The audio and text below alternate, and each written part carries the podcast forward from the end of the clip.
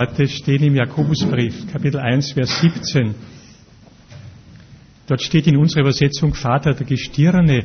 Im Urtext heißt es Vater der Lichtherre. Ob das jetzt Sterne am Himmel sind oder so kleine tröstende Lichter, wie es der Reinhard erlebt hat, in einer ziemlich beengten Situation. Oder eines habe ich gerade erlebt. Ich komme gerade von Seca mit der Bahn, 15 Uhr Ankunft, war ausgemacht. Ich erwarte, dass jemand vom Haus mich abholt, von den Schwestern vielleicht. Die Tür geht auf, vor mir steht ein Mann mit einem bekannten Gesicht. Ich wusste aber seinen Namen nicht, aber er lächelt so einladend, dass ich gewusst habe, das ist mein Bote. Es ist der Herweg. Er stand genau auf den Meter dort, wo ich rausgestiegen bin, ohne Suchen. Und dann hat sich noch uns eine junge Dame angeschlossen, die auch abgeholt werden wollte, wovon wir nichts wussten. Also hat der Vater des Lichts wieder einen kleinen Lichtstrahl uns geschenkt. Ihr wisst genau, wenn es nicht so geht, wenn sich was spießt und reibt, glauben wir dann auch, dass er uns liebt. Das ist heute unser Thema.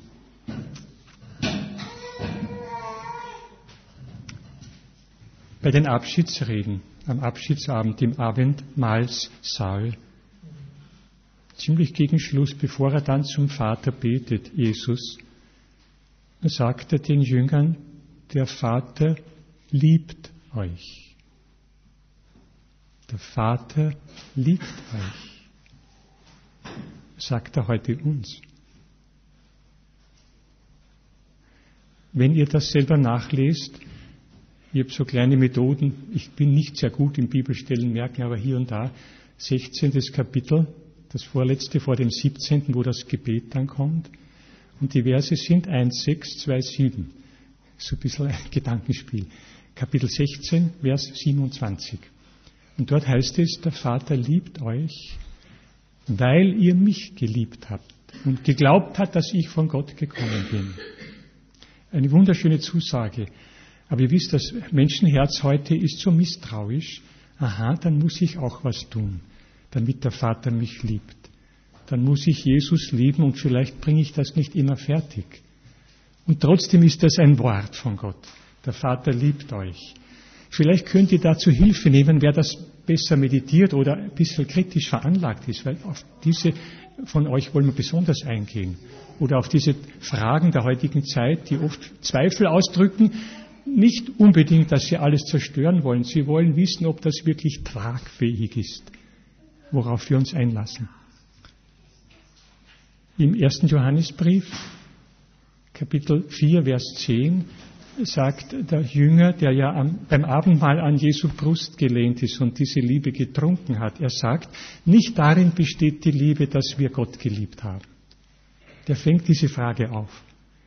Wenn wir Gott oft wenig lieben oder sehr unbeständig sind und viele Eigeninteressen immer wieder hineinmischen, sagt er, nicht darin besteht die Liebe, dass wir Gott geliebt haben, sondern dass Gott uns geliebt hat als perfekte Tatsache, daher die Zeit im Perfektum, geliebt hat. Heißt nicht, es ist vergangen. Er hat den Entschluss gefasst und er zieht ihn ohne Ende durch. Weil Gott uns geliebt hat und den Sohn gesandt hat. Zur Sühne für unsere Sünden. Darin besteht die Liebe.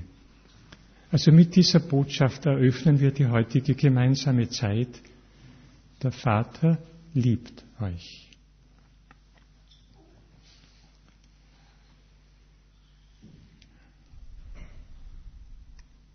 Möchte noch ein Wort mit euch durchgehen. Viele werden das kennen, sogar vielleicht auswendig. Das soll der Christ auswendig können. Heißt nicht, dass wir kleine Schüler sind, wir sind Schüler Gottes. Worte, die wir dann heranziehen oder die in unserem Herzen erwachen können, wenn wir sie brauchen.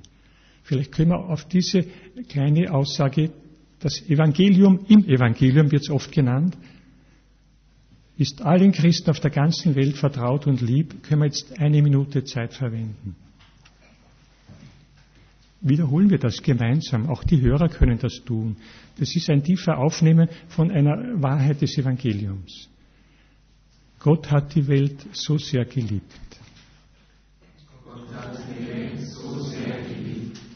Dass er seinen einzigen Sohn hingab.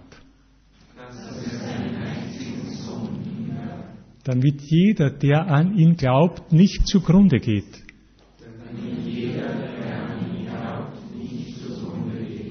Sondern das ewige Leben hat.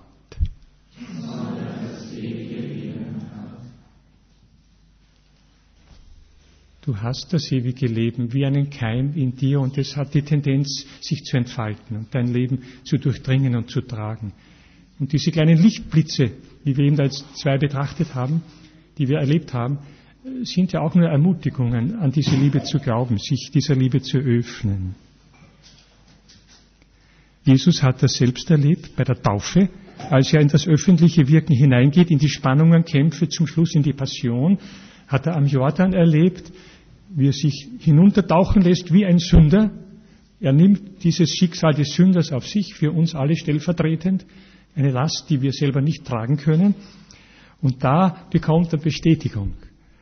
Als er auftaucht aus dem Wasser, du bist mein geliebter Sohn. An dir habe ich wohlgefallen. An dir habe ich meine Freude. Spricht der Vater ihn an. Und Johannes war Zeuge und hat das weitergegeben, der Täufer. Hat die Taube des Geistes gesehen, diese Erscheinung der heiligen Dreifaltigkeit am Beginn, als Jesus in dieses Leben hineingeht, voll und schutzlos, außer dem Schutz des Vaters, aber der war verborgen. Du bist mein geliebtes Kind. Auch diesen Zuspruch bekommen wir. Ich möchte euch bitten, lasst solche Zusagen Gottes an dein Herz heran. Nicht mit dem Verstand überdenken, das kann man auch, aber manchmal lässt man es an sich heran, um davon sich zu ernähren. Oder eine andere Aussage, die Jesus berichtet von dem treuen Sohn, der daheim geblieben ist, während der Bruder da in die Welt hinauszieht und alles vertut. Kind, du bist immer bei mir und alles, was ich habe, ist dein dieser Sohn, der sich vielleicht aufregt, dass er, der brave, täglich pflichtgetreu, nicht so geschätzt wird. Er hat es vielleicht nicht getestet oder nicht erbeten, nicht gewagt. Kind, du bist immer bei mir, sagt der Vater auch zu uns. Und alles, was ich habe, ist dein. Die Möglichkeiten von Gott, die so groß sind. Ich weiß genau, wie schwer das zu glauben ist, wenn man die Welt betrachtet oder das eigene Leben. Aber Gott möchte uns in eine tiefere Begegnung führen, wo das seine Wirklichkeit, die jetzt schon da ist, entfalten kann. Und wir sie belasten und erproben dürfen und auch erleben dürfen. Also diese Zusage in Gottes, du bist mein geliebtes Kind, alles was ich habe ist dein, der Vater liebt euch. Und dann wird es natürlich persönlich, er liebt dich. Dass wir nachher eine kleine Übung machen dann in den Kleingruppen, die wir vielleicht noch anschließen diese Aussagen der Bibel, die an viele gerichtet sind, jetzt in der Einzahl auf mich zu beziehen. Da gehört ein bisschen Mut dazu. Oder man kann es gegenseitig sich zusagen und dadurch diese Worte im Herzen erwecken. Ihre ganze Kraft, ihre Schönheit, ihr Leben. Davon zu leben. Aber wir gehen sicher jetzt auch in einen zweiten kleinen Schritt, nachdem wir die Bibel kurz gehört haben, das Evangelium, auf diesen Vaternamen ein. Der Vater liebt euch. Ihr wisst genau, dass heute viele Menschen sagen, ich tue mich da schwer. Ich habe diese, diese Art Vater als Kind nicht erleben können. Ich möchte auf diesen Einwand oder auf diese Tatsache eingehen. Das ist keine Anklage gegen irgendeinen Vater von uns oder irgendwo auf der Welt. Aber es ist eine Tatsache, dass es dadurch schwerer wird und für manche Menschen, wie sie sagen, unmöglich wird, diesem Vater im Himmel sich zu öffnen, ihm das Schönste zuzutrauen. Sie haben mit dem Wort Vater anderes erlebt. Defizite oder Verletzungen oder Beängstigungen oder Enttäuschungen. Schon dieses Beispiel ein harmloses. Der Sechsjährige darf zum ersten Mal Rasen mähen. Der Papa erlaubt es ihm, geht ihm zur Hand. Und dann, wo er ein bisschen ungeschickt ist oder bei irgendeinem Maulwurfhügel hängen bleibt, sagt der Papa, komm, gib her, ich mach das. Der Vater denkt sich nichts dabei. Das Kind merkt sich das 20 Jahre lang. Ich schaffe es nicht allein. Mein Vater traut es mir nicht zu. Das ist nicht aus der Luft gegriffen. Diese Dinge geschehen tausendfach. Und die Väter sind nicht böse, aber sie sind vielleicht zu wenig sensibel oder es ist ein unglücklicher Moment, wo etwas, was schon im Kind da ist, noch vertieft wird und verfestigt wird. Es lässt sich alles lösen, auch in diesem Fall weiß ich, dass es gelöst wurde, aber es kostet mehr Mühe. Es kann sogar sein, dass dieser Sohn dann umso tiefer in Gott hineinwächst, nach diesen Störungen. Auch das lässt Gott zu. Er hat immer was vor, zuletzt was Schönes. Aber trotzdem, die Blockierungen sind da. Und darum sagt Johannes, Beginn des Evangeliums, Johannes 1,18, niemand hat Gott je gesehen. Der Einzige, der am Herzen des Vaters ruht, das ist der Sohn, Jesus, der hat uns Kunde gebracht. Das heißt, wir brauchen die Vermittlung von Jesus. Wir haben diese Vatererfahrung nicht direkt. Oder einmal sagt Jesus in einem Jubelruf, ich glaube, das ist Matthäus Kapitel 11 am Schluss, da jubelt er und freut sich und sagt dann, niemand kennt den Vater, nur der Sohn. Schon wieder exklusiv. Oh nein. Und wem der Sohn es offenbaren will. Und er will es ja offenbaren. Dazu ist er ja gekommen. Das heißt, wir müssen auf Jesus schauen, uns von ihm einführen lassen, auch gegen diese Widerstände, dass er uns den Vater offenbart, selbst wenn wir diese Erfahrung als Kinder, Jugendliche nicht so gemacht haben. Vielleicht auch da das Wort, nennt niemand auf Erden euren Vater. Hat mir immer komisch geklungen. Darf ich nicht Papa sagen oder Vati oder Vater? Er meint, nehmt euer Vaterbild nicht nur von dem, was ihr schon in der Familie oder mit anderen Autoritätspersonen erlebt habt. Lasst es euch neu von Gott ins Herz legen. Also die Bereitschaft dazu zu lernen. Oder meine Festlegungen, vielleicht sogar so, dass ich sage, ich werde eben mich schützen auf irgendeine Weise, weil ich da verletzt oder in, verlassen wurde, enttäuscht, diese Festlegungen noch einmal Gott hingeben und bitten, dass er es revidiert, dass er es öffnet, dass er neuen Inhalt hineinfüllt und neues Leben. Also das sind alles so Worte aus dem Evangelium, die auf unsere Einwände auch eingehen, auf unsere Schwierigkeiten. Jesus ist gekommen, den Vater zu offenbaren, hat dafür alles investiert. Obwohl wir Menschen uns schwer tun. Es ist gut, wenn man sagt, ich bin noch bereit dazu zu lernen. Vielleicht hat Gott wirklich etwas Wunderschönes für diese Welt und auch für mein persönliches Leben vorgesehen. Und ich will nicht durch Verletzungen oder Traurigkeiten oder Enttäuschungen, die tatsächlich auch da sind, Realität sind, wo man keine solchen Zeugnisse und kleinen und großen Erhörungen bringen kann als Beweis, wo man das Gegenteil hört und stimmt auch, passiert auch, dass man da nicht stehen bleibt, dass man da mit Gottes Hilfe weitergeht. Das Sinn, warum wir uns zusammentun einen Nachmittag. Könntet ihr viele interessante Sachen heute machen oder Weihnachtsvorbereitungen. Und jetzt sind wir diese Stunden beisammen, damit wir einen Schritt weiterkommen. Auch über die Hindernisse und Engpässe, die es gibt und vielleicht auch für andere Menschen beten oder sie in unserem Herzen mitnehmen, die jetzt nicht zuhören, aber die wir vielleicht wissen oder mal erfahren oder begegnen und auch diese nicht ohne Begleitung, ohne Hilfe, ohne Trost und Ermutigung sind. Der Vater liebt euch. Und darin besteht die Liebe nicht, dass du angefangen hast, sondern dass Gott angefangen hat. Von Anfang, noch bevor du auf dieser Welt erschienen bist, hat er von dir einen Gedanken der Liebe gehabt und hat ihn in seinem Herzen bewahrt und für dich aufbewahrt, damit er dann Wirklichkeit wird in deinem Leben, auch durch alle Widerstände, Engpässe, eigene Schuld oder Fremde hindurch. Der Vater liebt euch.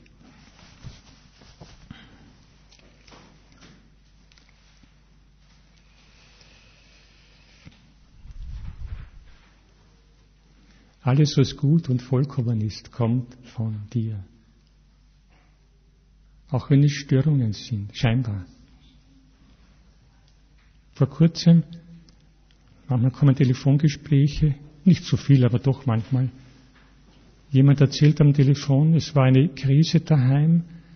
Auch diese Person hat sich ungut benommen, sind Aggressionen aufgebrochen durch eine Situation, die länger schon da ist, die nicht so lösbar ist, nicht so dramatisch, aber doch belastend, mühsam, mit ständigen Reibungen und Enttäuschungen, Missgeschicken. Da hat es einmal eskaliert. Es ist was zu Bruch gegangen, kaputt gegangen, geschlagen worden. In guten Familien, in sehr lieben, guten Familien, auch da. Und durch diese Spitze der Krise kam etwas im Gedächtnis aus der frühen Jugend. Viertes, fünftes Lebensjahr. Ich gehe jetzt nicht näher darauf ein. Und dieser Mensch hat selber erkannt, dass er das völlig vergessen hatte. Und jetzt war es völlig lebendig da mit allen Umständen und Einzelheiten und Emotionen und rundherum, die Personen, die Umstände, die Dinge, war das plötzlich da. Und wir haben das gemeinsam am Telefon erkannt. Dadurch trat dann auch Friede in dem Herzen ein. Ein erster Friede dauert sicher noch eine Zeit, bis das ganz gelöst ist. Ja, das musste hervorgehoben werden durch die Situation heute, was vielleicht Jahrzehnte zurückliegt. Versteht ihr das? das? Das ist jetzt nicht Tiefenpsychologie, obwohl die sich auch damit beschäftigen. Aber es sind Tatsachen. Dass Gott gute Gaben schickt, obwohl wir zuerst sagen, das ist fürchterlich, ich stehe das nicht durch. Warum muss das mich treffen? Und er holt was aus der Vergangenheit heraus, auf diesem Weg, anders anscheinend war es nicht möglich, damit dieses, diese Wurzel, diese bittere Wurzel, kommt im Hebräerbrief mal vor, entfernt wird. Nicht mit einem Schlag vielleicht aufgeweicht, bewusst, so dass man sich auch nicht mehr sträubt. Und dann eines Tages zieht er sie mit allen Würzelchen heraus und die Seele ist entgiftet und süß. Nicht big süß, sondern im Sinn von friedevoll. Wenn die Bibel süß sagt, meint sie immer Friede, der Geschmack des Friedens. Also das meint das Lied oder dieser Jakobus 1.17, alles was gut und vollkommen ist, kommt von dir. Alles, was gut und vollkommen ist, kommt von dir. Alles, was gut und vollkommen ist, kommt von dir. Alles, was gut und vollkommen ist, dir. Vater des Lichts. diese Lieder sind so schön, wenn sie uns eine Wahrheit ins Herz hinein singen oder hinein ganz behutsam schreiben, so dass wir sie mitnehmen, dass sie dann wirkt. Das ist wirklich Nahkontakt mit der Realität. Und darauf legen wir Wert. Es ist schön, Feste zu feiern, das Leben in bunten, schönen Farben zu zeichnen, aber nicht dann nach Hause zu gehen und sagen, das war eine Seifenblase, die zerplatzt sofort beim ersten Nahkontakt und das Leben ist ganz anders. Ja? Ein bitterer Tropfen bleibt zurück. Es ist nicht so. Die größte Realität ist schön. Und wenn man schon durch manche auch dunkle und schwere und enge durchgegangen ist, mit Gottes Hilfe, auch mit Versagen oder manchmal noch vielleicht drin steckt oder ein Stück meines Wesens hängt noch da irgendwo zurück und will sich nicht einbeziehen lassen, wie man sagt, integrieren in mein Dasein, in mein Lebensgefühl. Gott macht es dort doch noch. Trauen wir es ihm zu. Ich möchte jetzt als einen dritten Schritt, also zuerst die Bibel, dann die Einwände des Menschen, besonders was Vater, bei Mutter kann es ähnlich sein, angeht, gegenläufige Erfahrungen, Einwände, Verunmöglichungen, all das. Bei Menschen ist es unmöglich, heißt es auch mal in der Bibel. Bei Gott ist alles möglich. Auch mit einem Vater, der wirklich belastend und schwer und kränkend oder demütigend und zerstörend sogar war. Da gehen wir am Schluss nochmal drauf ein. Trotzdem weiter zu suchen, offen zu sein, sich vielleicht in der Gemeinschaft drum kommen wir ja zusammen neu zu öffnen das nochmal an mich heranzulassen, noch einmal einen Schritt zu wagen, dieses unsichere oder verbaute Gelände. Wenn ich eine wirklich gültige Einladung bekomme, die wird heute ausgesprochen, auch durch den ganzen Advent. Also jetzt kommt nach den Einwänden ein dritter Schritt. Wie schaut die Sache denn von Gottes Blick her aus? Natürlich können wir das auch nicht von uns aus wissen, aber die Bibel gibt uns da Ansatzpunkte. Und ich möchte eine sehr heikle Sache oder bewegende Sache ansprechen aus dem Anfang des Alten Testamentes, aus dem Leben von Abraham. Ist auch ein Vater, hat lange, lange, lange, lange auf diesen besonderen Sohn gewartet, der versprochen war und nicht kommen wollte im hohen Alter. Gegen alle menschliche Erwartung wird er ihm geboren. Er hat sogar sich auf ein, sein Angesicht niedergeworfen vor Gott und laut gelacht. Aber kein höhnisches Lachen, ein Urausbruch seines Herzens. Sollte das wirklich noch möglich sein? Und dann kam ihm dieses äh, äh, äh, erschütternde Lachen. Ein demütiges Lachen, wo er sein zweifelndes Herz nochmal vor Gott ausbreitet in diesem Lachen. Und Gott sagt, übers Jahr komme ich, da wird deine Frau einen Sohn liebkosen, einen leiblichen von dir und ihr. Und um diesen Sohn geht es jetzt, der wächst heran, der wird unterwiesen, es gibt einen sehr schönen biblischen Film, den ich schon mehrmals gesehen habe, also der nicht schlecht ist. und gibt das eine Serie und da kommt auch der Abraham vor als ein Teil mit zwei Stunden Dauer. Wie er dann den jungen Isaac unterweist im Bogenschießen und in den Fähigkeiten, die damals ein Beduinenscheich haben musste, dann kommt auch vor, wie der Vater ihm erklärt, dass man Gott Lämmer darbringt als Opfergabe. Ganz selten, zu ganz bestimmten Anlässen. Es gibt auch andere Arten von Opfer, von Gebet, von Rauch, aber auch manchmal ein Tieropfer. Und dann sagt der Kleine, na ja, dann nehmen wir dieses dort. Und er schmiegt gerade sein Lieblingslamm ans Herz. Und der Vater spürt genau, sagt, weißt du, wenn man Gott wirklich ehren und lieben will, dann gibt man ihm etwas, was mir viel bedeutet. Und das Kind wird ganz ängstlich, ob das Lamm jetzt wirklich gefordert wird. Und der Vater sagt, nein, heute nicht. Da bahnt sich schon das Drama an. Das ist in dem Film so gut dargestellt. Und Jahre später, nicht viel vielleicht, ihr kennt diese Nacht, die alttestamentlichen Fachleute haben viele Gründe, wieso ein solcher Gedanke im Herzen eines Vaters Abraham erwachen kann. Das ist jetzt nicht dran. In der Nacht auf einmal hört er die Stimme Gottes. In Genesis 22. Kapitel wird das sehr klar berichtet. Also wunderbar auch. In der Einfachheit und Tiefe und Klarheit dieses Berichtes. Nimm deinen Sohn, deinen einzigen, Isaak, den du liebst. Und ihr wisst, was Gott dann verlangt. Und in dem Film ist es dargestellt, dass er aus dem Zelt hinausgeht und draußen in der Wüste weint.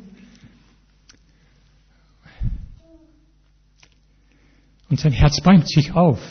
Dieser eine Geliebte, auf den er jahrzehntelang gewartet hat, der von Gott ihm geschenkt wurde, kann es wieder erwarten. Ist es dann möglich, dass Gott so widersinnig ist? Aber er hat in einem langen Leben auch noch was gelernt. Und das ist auch für uns, für euch ist das wichtig, dass man die Stimme Gottes allmählich erkennen lernt. Hat jeder seinen eigenen Weg. Ich höre zum Beispiel Gott nie akustisch zu mir reden. Gibt aber Leute, die das hören, auch heute. Das ist nicht wichtig, ist vielleicht im Anfang beunruhigend, aber es gibt es nicht so selten. Es gibt auch Menschen, die deutlich, ohne dass das Ohr beteiligt ist, im Herzen wissen, was Gott gesagt hat. Ich kenne zum Beispiel eine Frau, sie ist schon im Himmel, glaube ich, ganz fest. Die hat einmal Babysitting gemacht in der Osternacht. Hat ein großes Opfer gebracht. Die Osternachtsfeier gegen Mitternacht war ihr sehr, sehr wertvoll. Aber aus Liebe zu jemand anderem, damit die andere gehen kann, hat sie auf das Baby geschaut und war schon ein bisschen traurig. Und dann legte sie sich schlafen. Ich glaube, da kam die andere zurück. Jedenfalls, sie hat mir das erzählt. Im Schlaf, in der Osternacht, hört sie die jubelnde Stimme eines jungen Mannes. Er ist wahrhaft auferstanden. Halleluja! Und sie sagt, ich weiß den Tonfall, die Töne, die Stimme, ich könnte sie wiedererkennen. Das war nicht mit dem Ohr, aber im Herzen. Das ist eine göttliche Einsprechung, aber klar. Und sie sagt, sonst hat die Osternacht schon zwei, drei Tage angehalten, als Osterfreude, bevor der Alltag wieder kam. Aber diese hat eine Woche angehalten. Diese selige Freude. Gott hat sie entschädigt für das Opfer, aber ich wollte nur sagen, durch eine innere Einsprechung, wo man den Tonfall und die Worte und das, den Rhythmus und die Einzelheiten, wie wenn man sie mit dem Ohr gehört hätte, im Herzen trägt. Das gibt es. Aber es gibt viele andere Weisen, wie Gott zu uns spricht, dass man das übt, dass man sich dafür öffnet. Abraham hat das im Leben tun müssen und auch getan. Und jetzt kommt das Wichtige. Er hat gewusst, diese Stimme ist von Gott. Und dann hat er aufgehört zu, nach, nachzudenken. Und die Bibel beschreibt das, wie er die Vorbereitungen trifft, wie er den kleinen Isaac mitnimmt und noch zwei seiner jungen Knechte und wie sie drei Tage lang wandern. Drei Tage lang. Was geht da im Herzen eines solchen Vaters vor? Kann man überhaupt sich nicht vorstellen. Auch wenn man es versucht zu meditieren. Man kann nur Ehrfurcht haben. Aber ich erzähle euch das ganz bewusst, weil Gott hat dieses Ereignis ganz bestimmt deswegen provoziert und gefügt und verlangt und geschehen lassen bis zu einem bestimmten Punkt, damit wir daran etwas Neues lernen. Das kommt am Schluss dann. Jedenfalls, sie gehen die drei Tage. Es heißt dann dort, am dritten Tag erhob Abraham seine Augen. Da könnt ihr schon entnehmen, dass er sie drei Tage lang niedergeschlagen hielt, wie sein ganzes Herz. Und trotzdem hat er gehorcht, mit schwerem Herzen, ohne zu verstehen. Und dann lässt er die zwei zurück und er sah den Berg, den Gott ihm zugesprochen hatte, offenbar ein bekannter, auch geografischer Ort. Gibt Überlieferungen im Judentum, wo der heute ist? Gibt's? ist jetzt nicht so wichtig für uns. Und dann lässt er die zwei Begleiter zurück und geht mit dem Buben. Und im Aufsteigen zum Berg, ihr kennt das ja alle. Vater, ich trage das Holz, du trägst das Feuer und das Messer, aber wo ist das Opferlamm? Schneidet dem Vater sicher neu ins Herz. Und er sagt, Gott sieht sich das Opferlamm aus. Er sieht sich das Lamm. Und so gingen die beiden miteinander. Und dann oben baut er den Altar, richtet alles her und dann bindet er seinem Sohn die Hände zusammen. Das ist in dem Film so gut dargestellt. So einfühlend und demütig und trotzdem wunderbar. Ich glaube, der, der Regisseur hat die Wahrheit erkannt. Der kleine Isaac sagt plötzlich, schaut den Vater an, weiß, was los ist. Jetzt versteht er hundertprozentig, es hat sicher schon ziemlich in ihm gearbeitet. Wo ist denn das Lamm? Kein Lamm. Er ist da. Binde mich gut, Vater.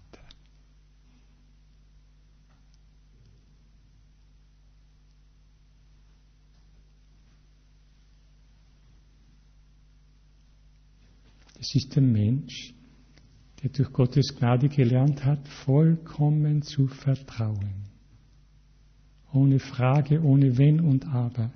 Gott ist gut. Jede gute Gabe, jedes vollkommene Geschenk kommt von diesem Vater, der Lichtherr. Er ist bereit, sein Leben unter der Hand seines Vaters herzugeben. Er weiß, dieser Vater ist gut und horcht auf Gott, der gut ist. Das ist für das Kind sicher eine Einheit. Das ist kein Traum. Es gibt auf dieser Welt so viele Menschen, die so leben. Gott hat seine Güte gezeigt, indem er dann eingreift, tu dem Kleinen nichts zu Leide. Ich habe erkannt, dass du gehorsam bist. Muss Gott erst draufkommen durch so einen schweren, fürchterlichen Test? Aber der Mensch hat erkannt, dass Gott erkannt hat, dass ich gehorsam bin. Der Mensch, Abraham hat erkannt, dass er bereit ist, Gott wirklich alles zu geben. Und dadurch darf er ein Stammvater durch die ganze Weltgeschichte werden. Dieser Grundstein Abraham, der dann natürlich Vorbereitung ist für den Grundstein Jesus Christus, musste treu und zuverlässig sein. Und Gott hat es sich etwas kosten lassen und den Abraham hat es etwas gekostet. Aber vielleicht noch ein Grund ist, das kann man im Hebräerbrief entnehmen, dass Gott andeuten wollte, dass dieser Vater Abraham auf Erden darstellt, was er als Vater im Himmel empfindet, wenn er seinen Sohn in unsere Welt schickt.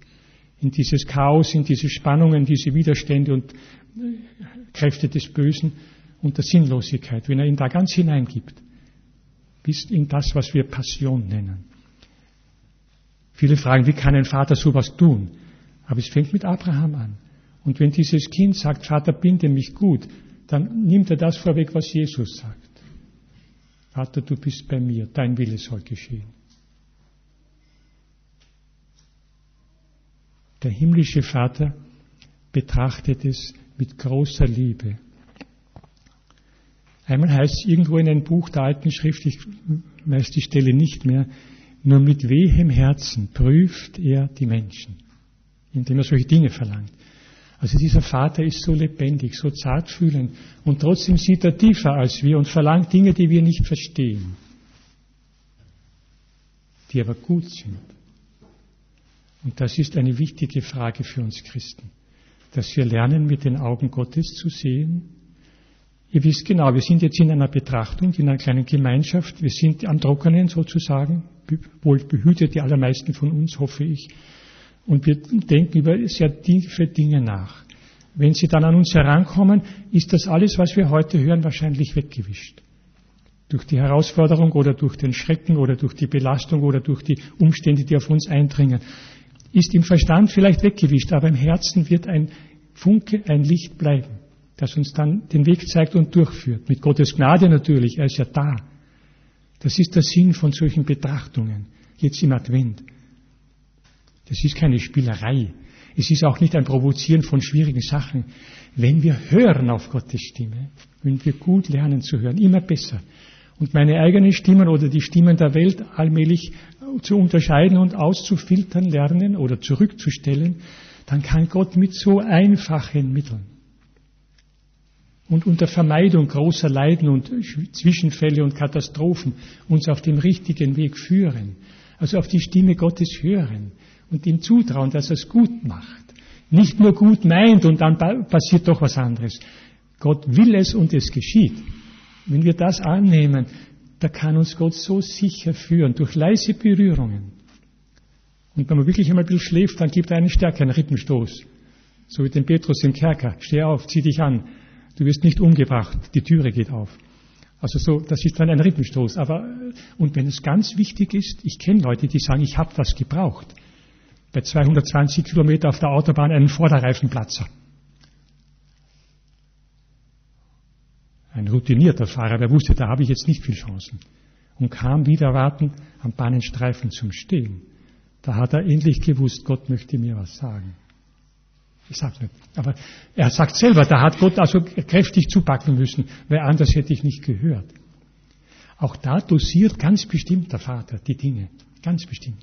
Aber er, er liebt es, mit uns mit leisen, zarten, feinen Mitteln Mitteilungen zu machen und nicht gleich auf die Trommel zu hauen. Das ist dann ein Zeichen, dass wir schwerhörig sind oder abgeschaltet. Also von Gott gesehen, er ist so engagiert, so fein, so zärtlich, so liebevoll, aber auch entschlossen, die Mittel einzusetzen, die notwendig sind, wenn die anderen nicht greifen, nicht beantwortet werden. Das ist der Abraham. Ich möchte das noch einbauen. Das ist ein Abraham, der vor 130 Jahren starb. Ein großer Mann der evangelischen, protestantischen Christenheit. Ich habe den schon oft studiert. Jetzt bin ich wieder ihm begegnet auf andere Weise. Ein Mann Gottes, der in den USA und in England als Wanderprediger, als Evangelist sehr, sehr angesehen war, Großes vollbracht hat, wirklich Bleibendes. Es gibt eine Stadt, die noch jetzt als die freundlichste Stadt von den USA vor wenigen Jahren prämiert wurde durch ihn zu einem Wettbewerb unter allen Städten, in der er damals evangelisiert und gewirkt hat und Strukturen gebaut hat, sehr klug, sehr durchdacht, in allen Schichten der Bevölkerung, in allen Sektoren des Lebens, in monatelanger, hingebungsvoller, kluger Arbeit, die Herzen gewonnen auch, dass sie alle mitgemacht haben, die Großen und die Kleinen, nicht? Und diese Stadt ist heute noch so beliebt. Das ist ein, ein Gütesiegel auf diesen Mann, der heißt Charles Finney. Finney geschrieben mit Y am Schluss, war Rechtsanwalt.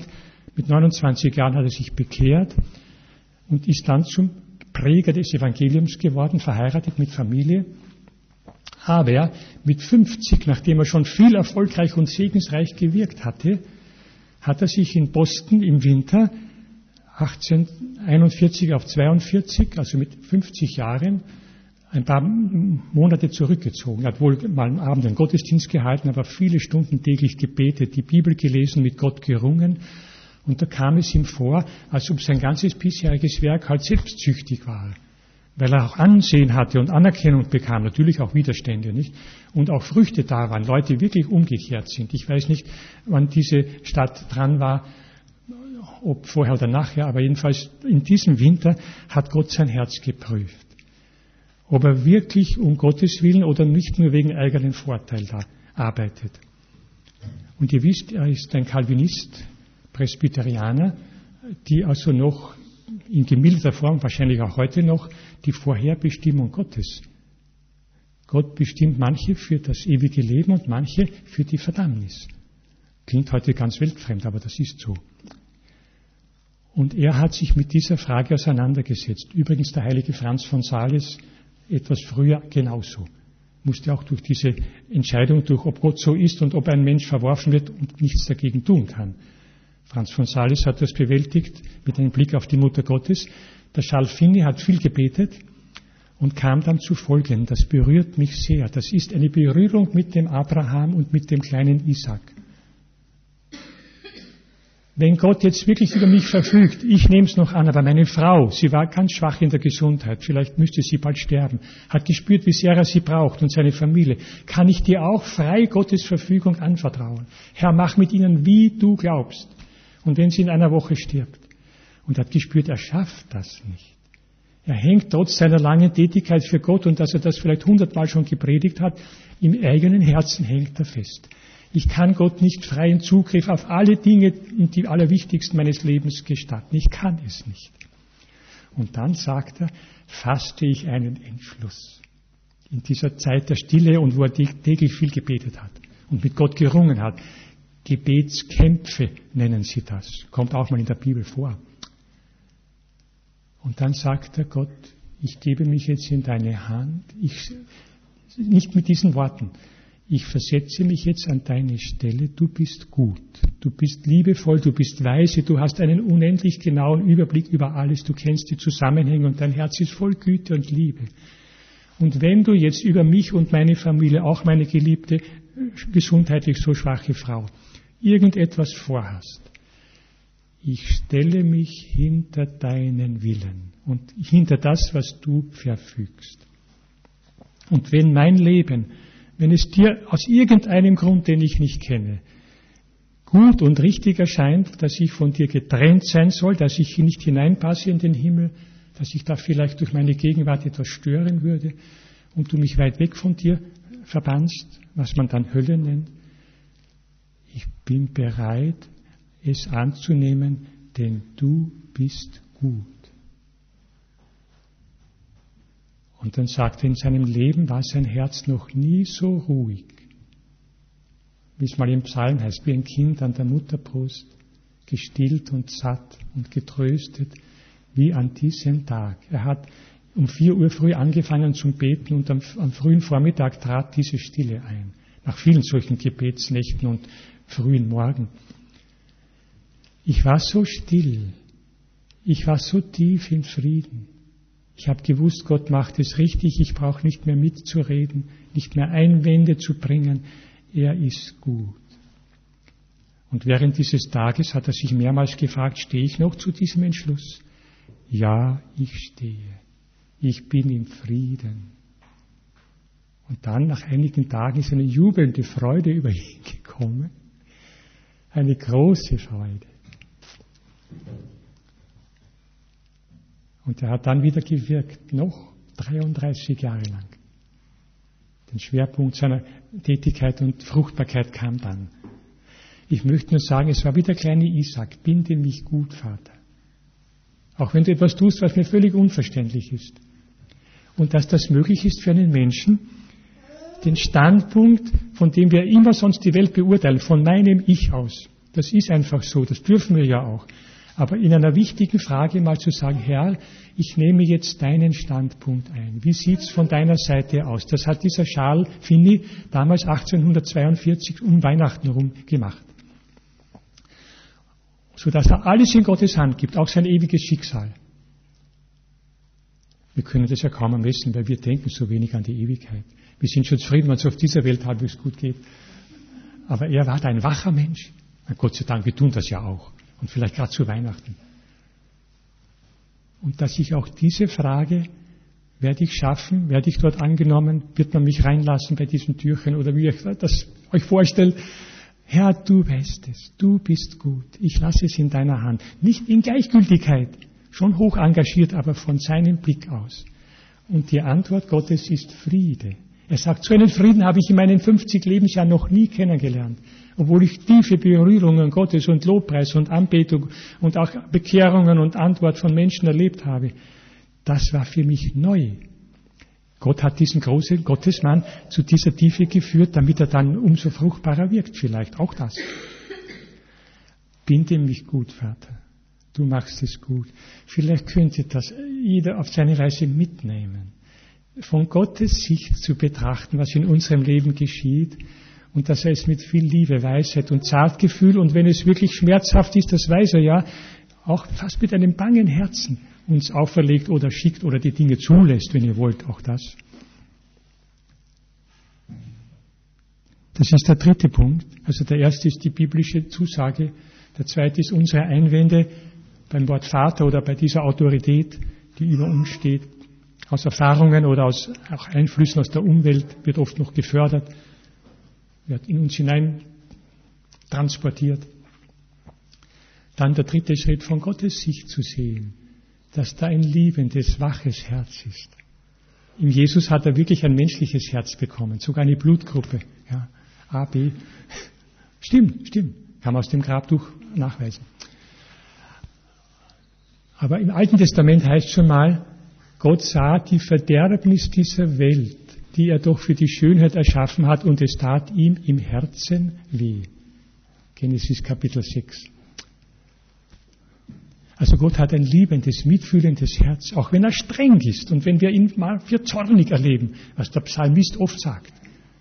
Und auch der Paulus.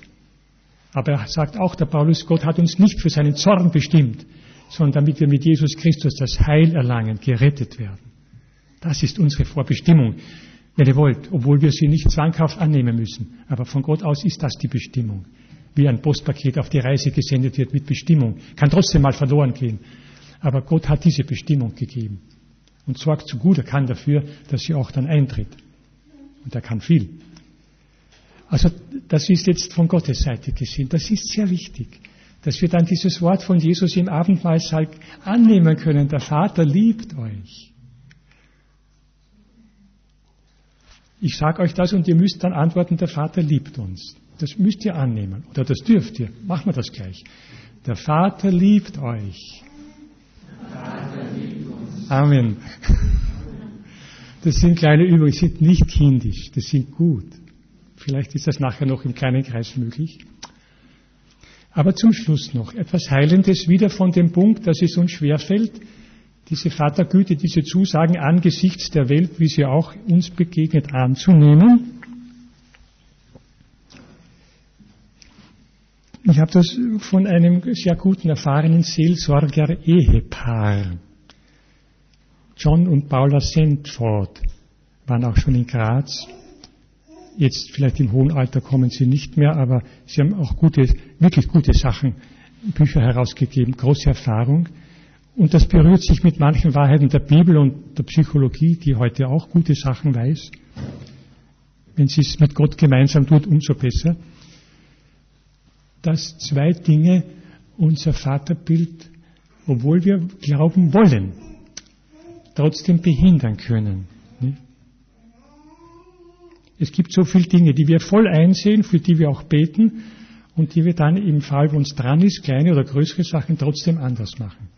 Da ist man gebunden. Soll auch niemand betrüben, wenn er solche Dinge feststellt im eigenen Leben und sagt, ich gebe es auf, ich schaffe es ja doch nicht, ich habe es schon so oft jahrelang oder monatelang versucht. Solche Gebundenheiten lassen sich auf einer anderen Ebene doch noch lösen. Gott führt das einmal herbei, vielleicht schon bald. Und was den Vater anlenkt, ist wirklich eine Einsicht.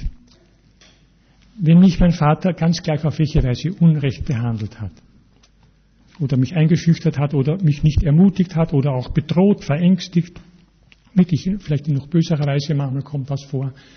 Und wenn das geschehen ist, und es ist doch in meiner Erinnerung aufbewahrt und jetzt kommt es wieder mal hervor, sei es durch einen äußeren Stoß, wie da ich kurz erzählt habe, oder auch durch eine ruhigere Zeit steigt es auf, wird durch irgendeine Assoziation geweckt. Dann sage ich, ich bin damals unrecht oder böse oder schlimm behandelt worden. Und man hat an mir oder sogar ein naher, wichtiger Mensch, Vater, Mutter, Onkel, Geschwister auch, gesündigt. Und du vergisst ganz, dass du damals sicher durch andere Dinge hervorgerufen auch gesündigt hast. Du hast ihn gehasst, du hast ihn abgelehnt, du hast dich verkrochen, du hast einen inneren Schwur getan, dass sowas dir nie wieder passieren soll, dass du einen Menschen in der und der Situation nicht mehr an dich heranlässt. Und das ist blockiert und fixiert und wirkt durch Jahrzehnte bis zum Tode womöglich. Aber du hast gesündigt. Das klingt jetzt irgendwie ungewohnt, aber es ist wirklich heilend. Und ich sage, diesen Teil meines Fehlverhaltens, der grundobjektiv gesehen nicht richtig war, natürlich entschuldige ich mich so, na ja, wenn er nicht so gewesen wäre oder die Situation. Aber sie ist so gewesen und ich habe sie sündig beantwortet. Dass ich sage, Herr, jetzt noch nach vielen Jahren, meinen Teil, der vielleicht bis jetzt noch irgendwo in mir aktiv ist, ich gebe es zu, du darfst es aufdecken, du darfst mir das zum Bewusstsein bringen, dass das wirklich auch nicht gut war und bis heute nicht gut ist. Ich bitte um Verzeihung. Ohne dass ich mich entschuldige, weil ja andere mitschuld waren. Ich bitte für meinen Anteil um Verzeihung. Das ist nicht im Handumdrehen zu machen, aber ich spreche es einmal an. Vielleicht gibt es Gelegenheiten, wo manche von euch, die das wirklich brauchen, diesen, diese Spur weiterverfolgen. Oder Gott schickt euch, ich glaube, das macht er dann, Impulse und neue Informationen oder Anregungen, dass das weiter wächst, bis zu dem Punkt, wo du sagst, ja, ich gebe es zu und ich bitte um Verzeihung. Für das, was ich mit vier Lebensjahren oder mit acht und zehn getan habe. Oder gedacht oder gefühlt. Ab, unabhängig von dem, wie weit es jetzt noch erwacht. Meistens hängt es ja zusammen. Ich bitte um Verzeihung. Weil meistens hat man das nie gebeichtet. Weil man an das Ungute sogar nicht denken will und wenn man daran denkt, überstrahlt das andere, das auch nicht gut war, meinen Anteil. Und jetzt bringt es Gott hervor. Dann sag ihm das, ja, ich gebe es zu. Nicht lang grübeln, was hätte ich sonst machen sollen. Ich gebe es zu, das war nicht gut. Bitte verzeih mir. Er verzeiht ja so gern. Ich glaube auch nicht, dass irgendeine Sakramentenspendung deswegen von dir belastet war durch eine Sünde. Aber es ist etwas gebunden. Es ist etwas gekränkt. Es ist ein Bereich deines Lebens blockiert. Und der zweite Schritt ist, hängt natürlich sehr damit zusammen, dass ich dann sage, und ich, ich wage es gar nicht jetzt zu sagen, ich verzeih ihm oder ihr auch ich habe die Überzeugung, da gibt es einen Weg, der gangbar ist und der leichter erreichbar ist mit derselben Kraft. Ich lege das, was da gewesen ist, alles, was da auch an mir falsch gemacht wurde oder mir vorenthalten, in Gottes Hand. Das Urteil darüber. Ich halte Vorwürfe, die da mir, in mir drinnen sind und immer wieder vielleicht zum Vorschein kommen, nicht länger fest. Ich lege es in Gottes Hand. Herr, sprich du das letzte Wort über alles, was da geschehen ist und was in meinem Leben offenbar jetzt noch nachwirkt und verschiedenes behindert. Ich lege es in deine Hand. Das ist eine Art von Verzeihung, die gültig ist. Sprich du das letzte Wort. Ich verurteile nicht länger, obwohl meine Aversion oder Abneigung oder andere Dinge immer noch da sind. Groll vielleicht. Aber nicht den ich absichtlich festhalte. Der wird sich dann sehr rasch beruhigen und von Gott befriedet werden.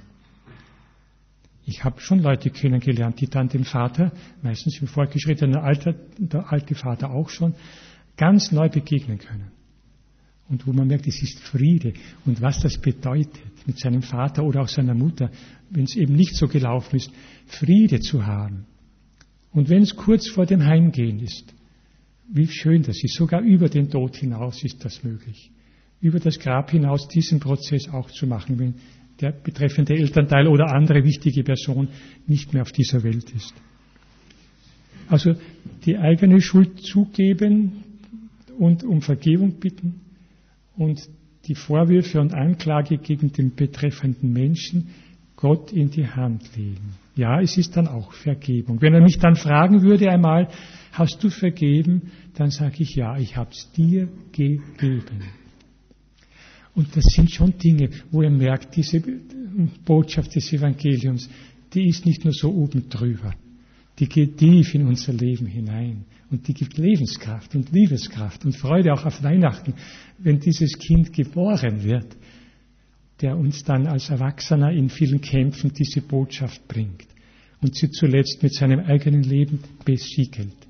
Und durch Gottes Kraft in der Auferstehung den Impuls setzt, das in die ganze Welt hinauszutragen. Wir sind so hochaktuell, wir Christen. Auch wenn wir momentan vielleicht eine Art Minderheit sind und an den Rand geschoben. Und man lasst uns halt noch ein bisschen so rumspielen, aber zu viel mitreden dürft ihr nicht. Wir haben die wichtigste Botschaft der ganzen Welt.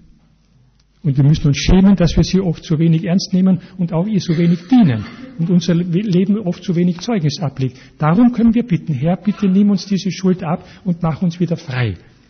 Aber die Botschaft selber und der Auftrag und die Kraft Gottes, die ist da. Und das nehmt einfach mit von heute.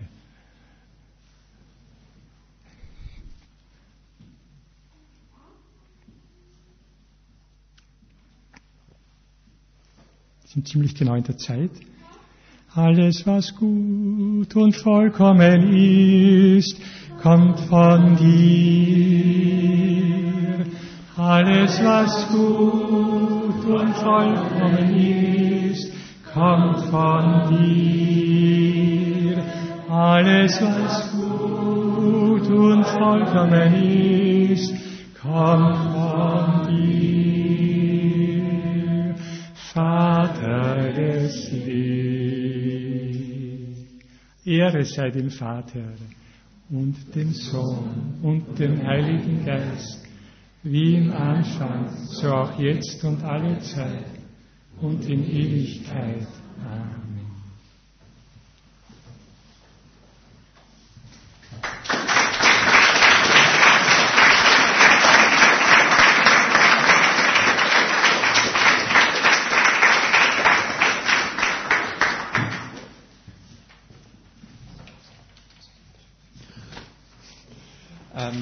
Danke, Pater Leo.